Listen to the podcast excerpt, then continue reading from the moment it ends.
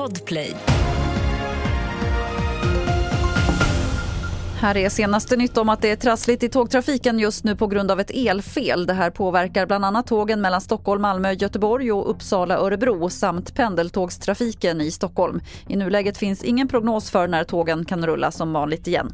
Så till attacken mot ett sjukhus i Gaza City igår då flera hundra människor dog. Israels militär presenterar just nu nya uppgifter som påstås visa att Israel inte låg bakom attacken. De säger sig bland annat ha bevis på att Hamas och Islamiska Jihad i Gaza avfyrade raketer vid samma tidpunkt som explosionen på sjukhuset. Statsminister Ulf Kristersson reser till Bryssel idag för att bland annat träffa den belgiska premiärministern efter terrordådet där två svenskar dödades. Vår reporter Ritva Rönnberg är på plats. De ska lägga ner en krans i omedelbar anslutning till brottsplatsen. Eh, de ska ha möten och eh, Ulf Kristersson ska också besöka Svenska kyrkan idag eh, runt lunchtid.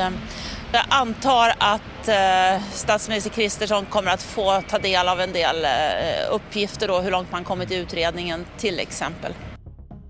Och fler nyheter finns på tv4.se. Jag heter Lotta Wall.